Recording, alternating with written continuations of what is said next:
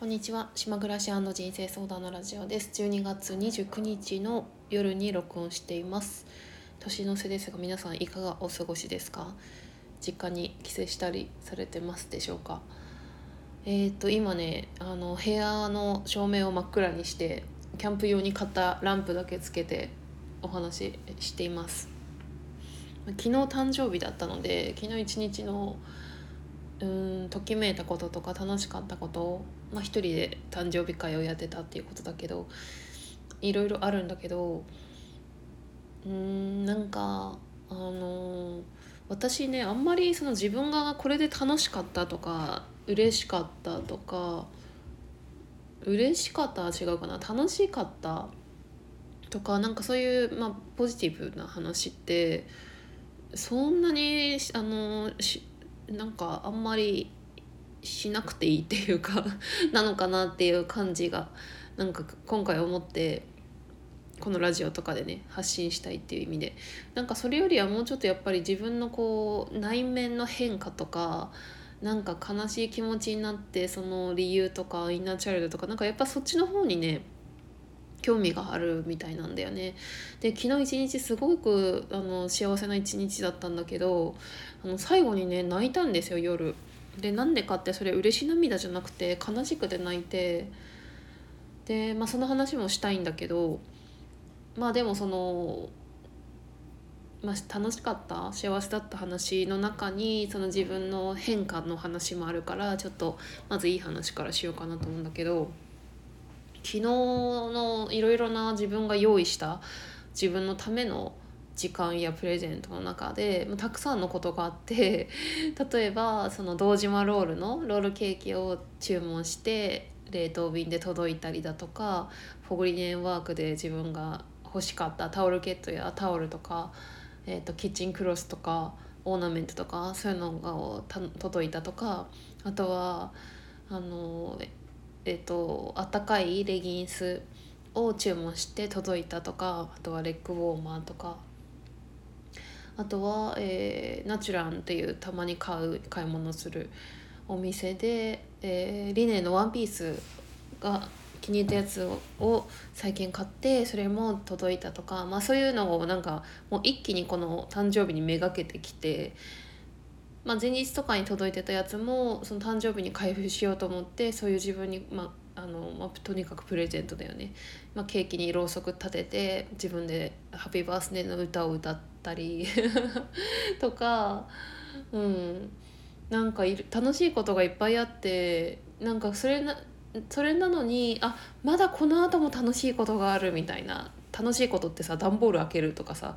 あのプレゼント開けるとかさ自分が準備したね。そういうことなんだけど全部プレゼントもちゃんとラッピングしてもらってリボンかけてもらったりとかそんな中でああとね髪の毛も切ったの自分で。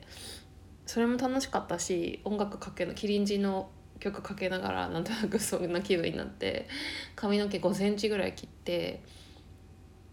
うん今まではねセミロングとロングの間ぐらいだったのがセミロングに近めになったかなっていう感じでそれも気に入ってるしあとは誕生日関係ないけどその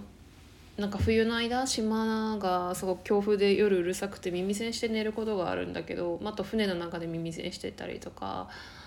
で自分が使ってた耳栓がずっとそのポリウレタンみたいななんかよくある素材ですごく居心地が悪いことに最近なんかハッとしたっていうかなんか居心地の悪さって慣れちゃうと気づかないっていうかさ、ままあ、慣れてしまうっていうことがあるんだけど最近ねそういった体に関することとかそうだな内面的なことでもすごく違和感に敏感になってるっていうか、まあ、自分がすごく変化してるなっていうのがあるんだけどそれもメルカリでそのループっていうとこだったかループっていうメーカーか商品名だったかのその耳栓を買ったらちょっとまだ試し付けしかしてないんだけどやっぱ全然違うんですよね。あの聞こえなさとかそういうのは一緒だけどあのフィットする感じなんか快適さが全然違って本当にその自分の体や心の違和感にちゃんと敏感になってそこを快適にしてあげるっていうのはすごい大事なことだなっていうのも感じたりもう本当にいろいろな気づきや楽しいことがたくさん昨日あったのね。でその中で私がね一番印象に残ってるというか一番重要だなと思ったことがあってそれはあのまずその日の朝にあちょっと言ってなかったこと1個あるんだけど実は2週間ぐらいダイエットをしていてそれは誕生日に関係なくってなんか最近なんかお菓子を食べる習慣がまた始まってしまってで1年前と比べると2キロ体重が増えてしまったんですね。まあ、1年前もお菓子食べてたんだけどなんでか分かんないけど体重が増えちゃってで年末年始って食べる機会も多いから体重がなんかどっちにしろまた増える可能性があるから今のうちに減らした方がいいなと思って一応2キロマイナス2キロ目標でやってたんですよ。でで一応その10日間でセッティングしてでそのダイエットのやり方なんだけどお菓子を食べないそれただそれだけただそれだけなのあとは壁に毎日体重を記録するっていうことメモ帳にあのアプリで体重計はもう10年以上記録してるんだけどやっぱりアプリに入れるのと目に見えるこう毎日見える壁に書くっていうのはね違うのでそれやっててでもその数日前にお母さんからその小包が届いてその中にチョコレートが入ってたんですのね。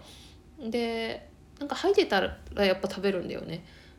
でなんかそのチョコレートをちょっとずつ毎日食べるっていうようなのが始まっちゃったから結局そのお菓子を食べないっていうのは10日間は続いたからそれでまあ良かったなと思ったんだけど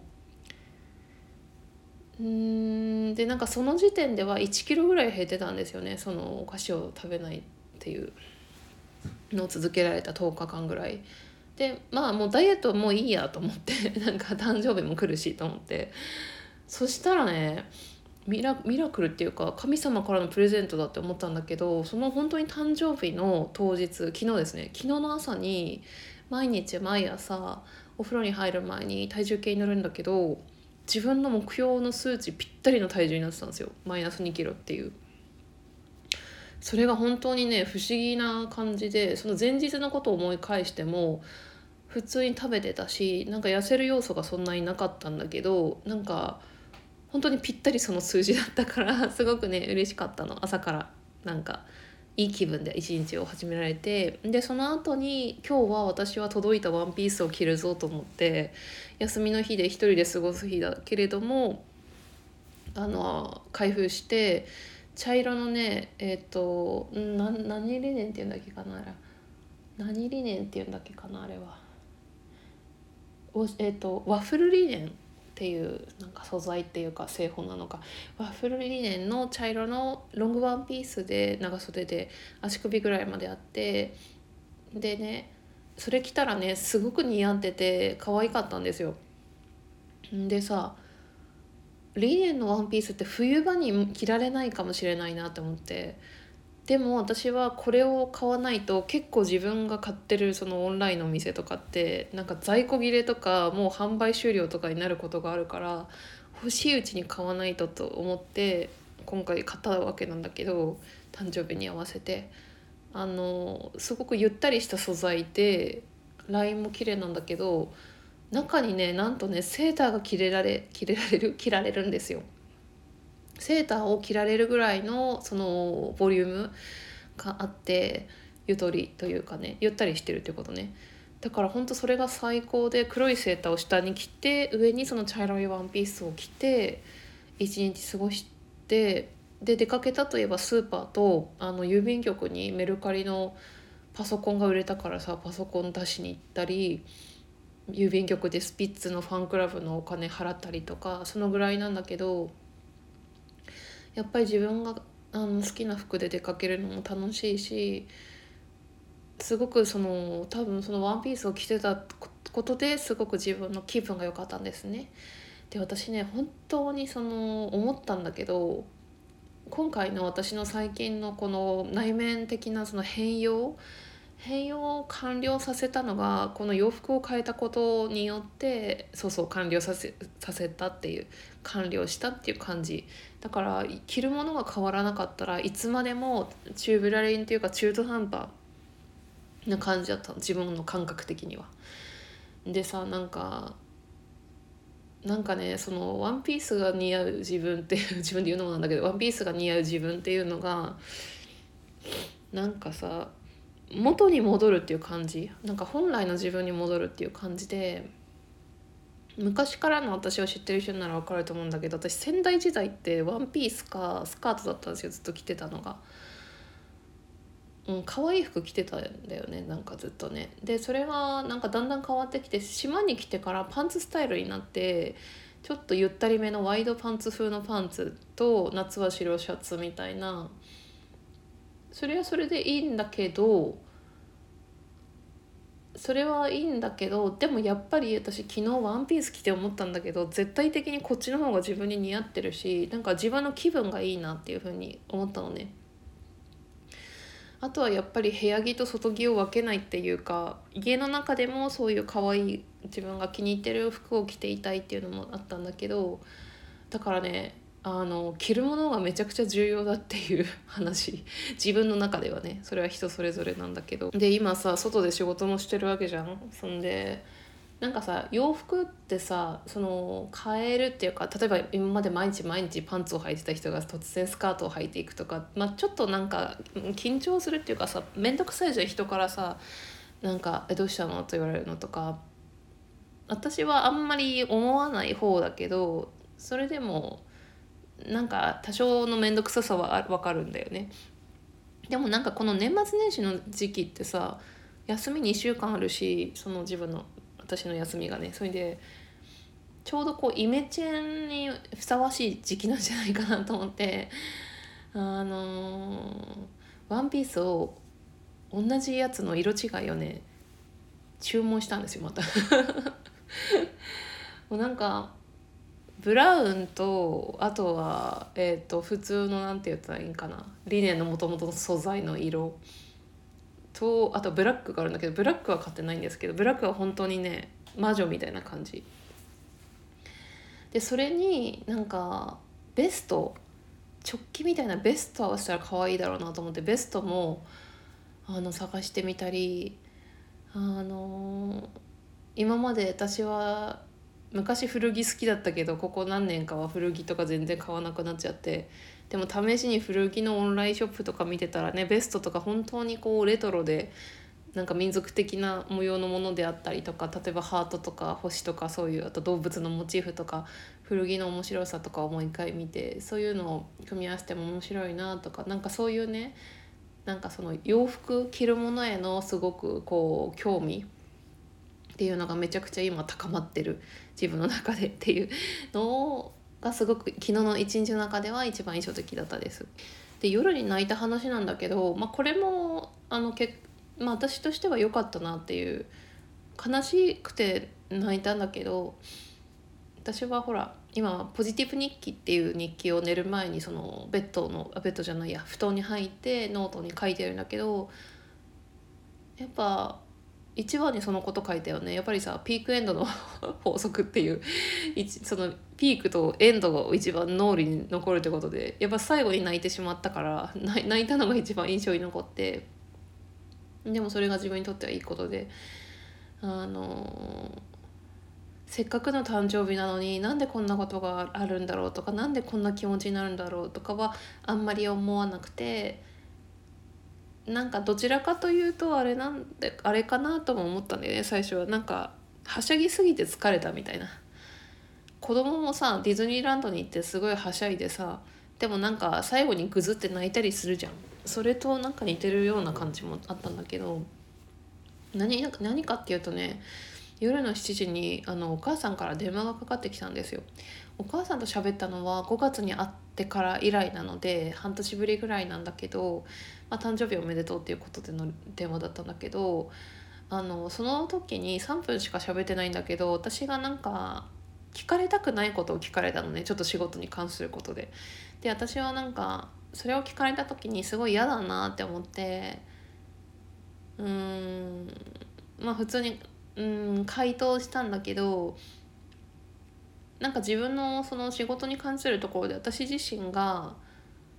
まあうまくいってないと感じてるっていうところのことをまあ、ちらっとこう見せた時になんかお母さんの声が曇ってうんなんかそのやり取りがすごく自分にとってなんかイライラしたっていうか嫌だったのね。で電話切った後になんかすごいモヤモヤしてなんか何か言われたわけじゃないんだよ全然。ただお母さんは私の近況を聞くためにただ質問をしてただ感想感想っていうかそうなんだみたいな言ったんだけどなんか私はなんか触れられたくないところに触れられたっていうようなことがあってなんかとにかく電話を切った後にすごく気分が落ち込んで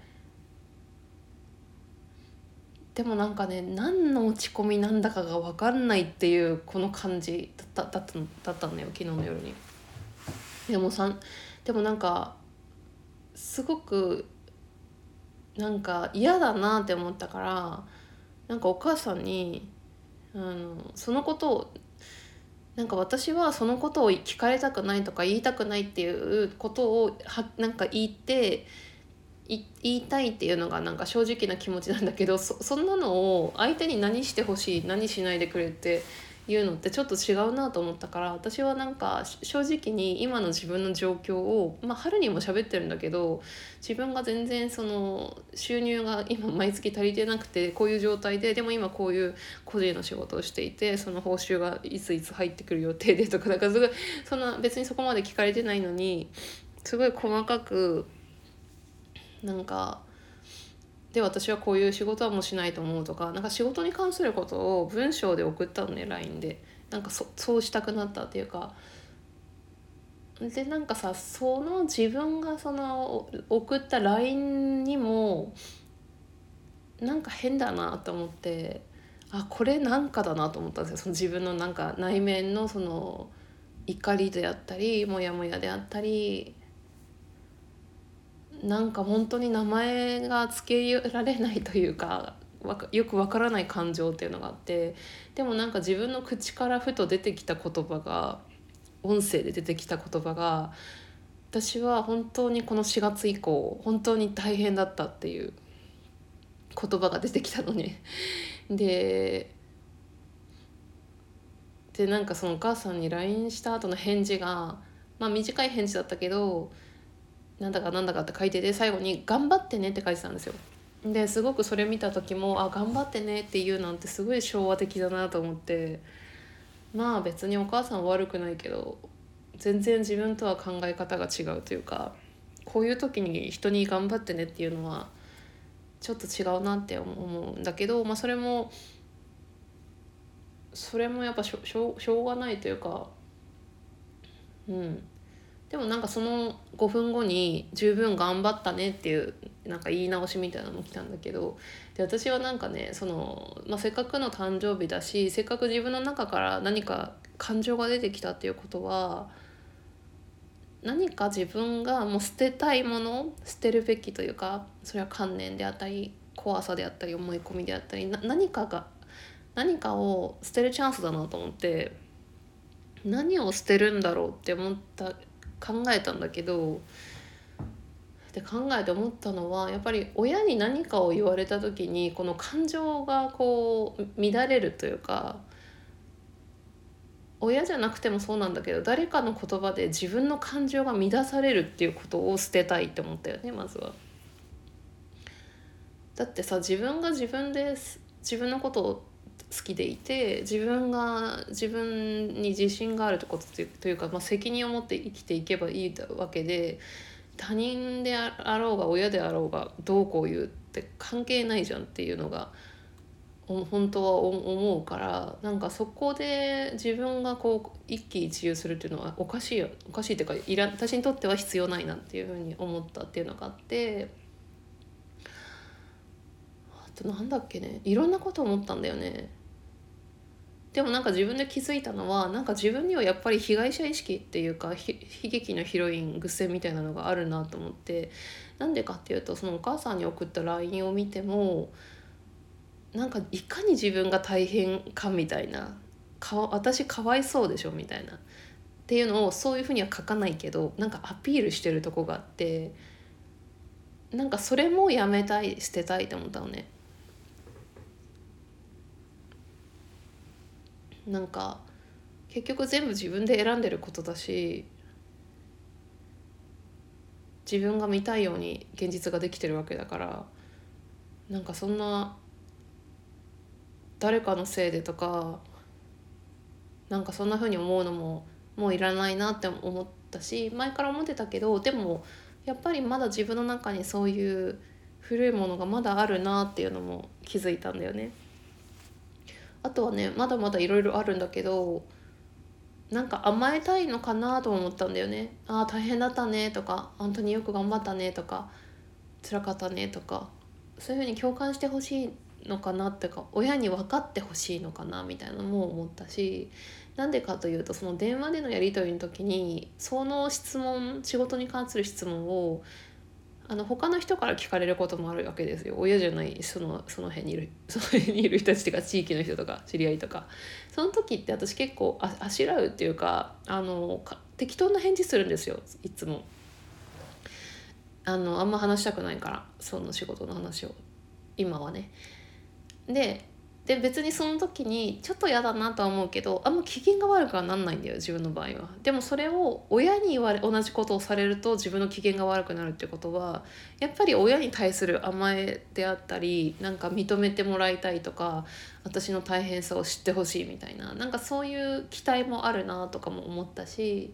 なんかねそういうすごくね発見がめちゃくちゃあったなと思ってその昨日の夜に。うんでその後にちょうどそのあかねさんのインスタライブのアーカイブ見てたら怒りの感情っていうのは、まあ、ちょうど私が親に持ってたお母さんに思ったのがやっぱり怒りの感情に近いものがあったから怒りの感情っていうのは自分自身に対して向けてるものだって言っていてすごいなんかシンクロしてたんだけど自分に腹を立てている。他人に他人が言ってる言動にあの怒りが湧いた時はなんだろうその他人に対して怒ってるんではなくて自分自身に対して怒ってるっていうことでで具体的に今回の事例で考えてみるとその何て言ったらいいのかななんか私はなんか仕事がうまくいってないことをなんとなくバカにされたようにそういう意識は絶対ない ないと思うんだけどなんか私はそういうふうに受け止めてしまうんだよね。なんか受け止めてしまうのね。うん。でも完全にそれってさ自分が自分にやってることなんですよね。自分が自分にあの自分がうまくいってないでしょとか言ってることだなと思ってすごいそれ合点がいって自分に対して怒ってるっていうのがあちょっと言うの忘れたんだけど私お母さんとの電話で何が嫌だったかっていうのをちょっとあの思ったことがあってなんかねその違和感とかモヤモヤなんだけどなんかさ自分が私自身が何をしてるかしてないかっていうところにすごいフォーカスしてくるなっていうのを感じてで私自身もなんかその正しさを正しさを回答しなきゃいけない。ちょっとそれお父さんのとの対応の時もそうなんだけどなんか親にとって正しい自分でいなきゃみたいな正しい答えをここで出さなきゃみたいななんかそういうふうにあのなんていう誘導されてるっていうかなんか何をしてるのか何をしてないのか これからどうなるのかとかさなんかどうでもいいじゃんって思ってそうそれが一番そうだな。感覚的に一番印象に残ったかな電話中に。そうそうそう。だから私もその内省した時に自分自身が何をしていても何をしてなくても大丈夫っていう。存在していて大丈夫。私はね今年本当に4月以降に自分の本当にやりたい仕事ができなかったことで自分に価値がないっていうふうに言ったことはないけど多分それ自分で自分に思ってたなと思ってだからそれを親を通してそれを見せてもらったって感じ。だから結局全部自分の問題であってなんかうん。自分が自分に価値がないっていうことを言って自分のことを傷つけてその自分そして価値があなたは価値がないって言って自分のことを怒ってそれをなんか無意識的に多分やってたんだろうなと思ってでそんなのも全部捨てていきたいというふうに思ったよね。だからそういうのに気づかせてもらって本当に良かったなと思ってなんかそれはねすごいちょっと難しい話っていうかねあの考えないと分かんないよねそそそういう時ってさ。ただ単に親に言われてムカつくで 終わっちゃうっていうのもあるんだけど。なんかそういうふうになんか相手じゃなくて自分を見るっていうことをやろうとした時になんか職場に苦手な人がいるんだけどなんかその悩むほど苦手じゃなくてちょっと嫌だなぐらいな感じ。で私基本的に人間関係の悩みとか私以外の人のこともそうなんだけど一番はやっぱね離れるっていうのが一番いいと思ってるね自分の中では。だからどうこうしようとしないっていうかさ無理しようとし無理して改善しようとしないっていうのが自分に自分の中では一番ベストな解決方法なんだけどなんかねその今回お母さんとのことがあって自分の内面を見るっていうことをした時にそのその人の何が嫌なんだろうっていうことを考えてみるとはっきりと答えがあるのね私の場合は、まあ、皆さんあると思うんですけど苦手な人とか。でなんかねそれでその人がに私がその人のこういうとこが嫌だってことを自分で自分にやってるんじゃないかっていうふうにちょっと考えてみたの。そしたらやっぱやってたよね。例えばですけどあのすごく細かくてなんか監視されてるような感じとかやっぱり他人に対して反応するところって自分の内面にもあるなと思ってそしたらやっぱり自分の中で自分を癒してあげるっていうかなんか自分をやっぱり優しくする自分に対してあそうだ優しくしてほしいっていうのも優しくされたいっていうのも出てきたよね昨日ね親と電話してる時にうんなんかやっぱりそうそう全部やっぱ自分の中に答えがあるなっていうことを昨日すごく思ったなっていう誕生日でした。えっとね最後にね朗読しようと思って、えっと、準備してたんだけど今もうパソコンで開いたらね眩しいですね。えっと、空気講談の「白いリボン」っていう曲でこれねだいぶ前ですけど友達の結婚式で仙台の友達で結婚式でその新郎新婦があの、まあ、披露宴だね。披露宴で入ってくる時の音楽友達がその音楽が好きだから自分で選んでたんだけどその時に初めて聴いた曲ですごく好きだなって思った曲なんだけどなんか急にね何か歌詞朗読しようと思って何がいいかなって思った時に空気講談のことを思い出して歌詞がすごく綺麗なんだよね。なので空気講談の「リボン」っていう歌詞を朗読してみたいと思います。忘れてしまうほど何もかもなくなってしまうほど突然に僕の中に落ちてきた大きな白いリボン。白い箱を包んでいる。不思議だな君にも見えるんだ。その箱から新しい音楽が聞こえるみたいだ。今二人の前にあるこの大きな箱のリボンが踊ってる。その箱から新しい音楽が聞こえるみたいだ。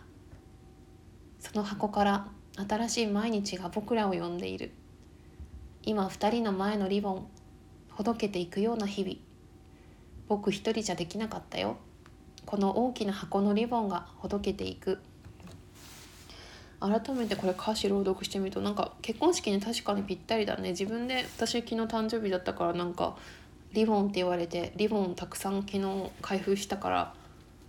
自分から 自分への。そういえばさ昨日思ったことでそそうだなあの今までは誕生日ってまず朝に携帯見て誰かから誰から連絡来てるかなとかそういうのを見ててああの人連絡よこさないなとか なんかそういうのを一番気にしてたような気がする。誰がから連絡があるかみたいな。それがあのゼロではないんだけど多少は気にしてるんだけど、まあ、全然連絡があの すごい減ってるんだよね毎年。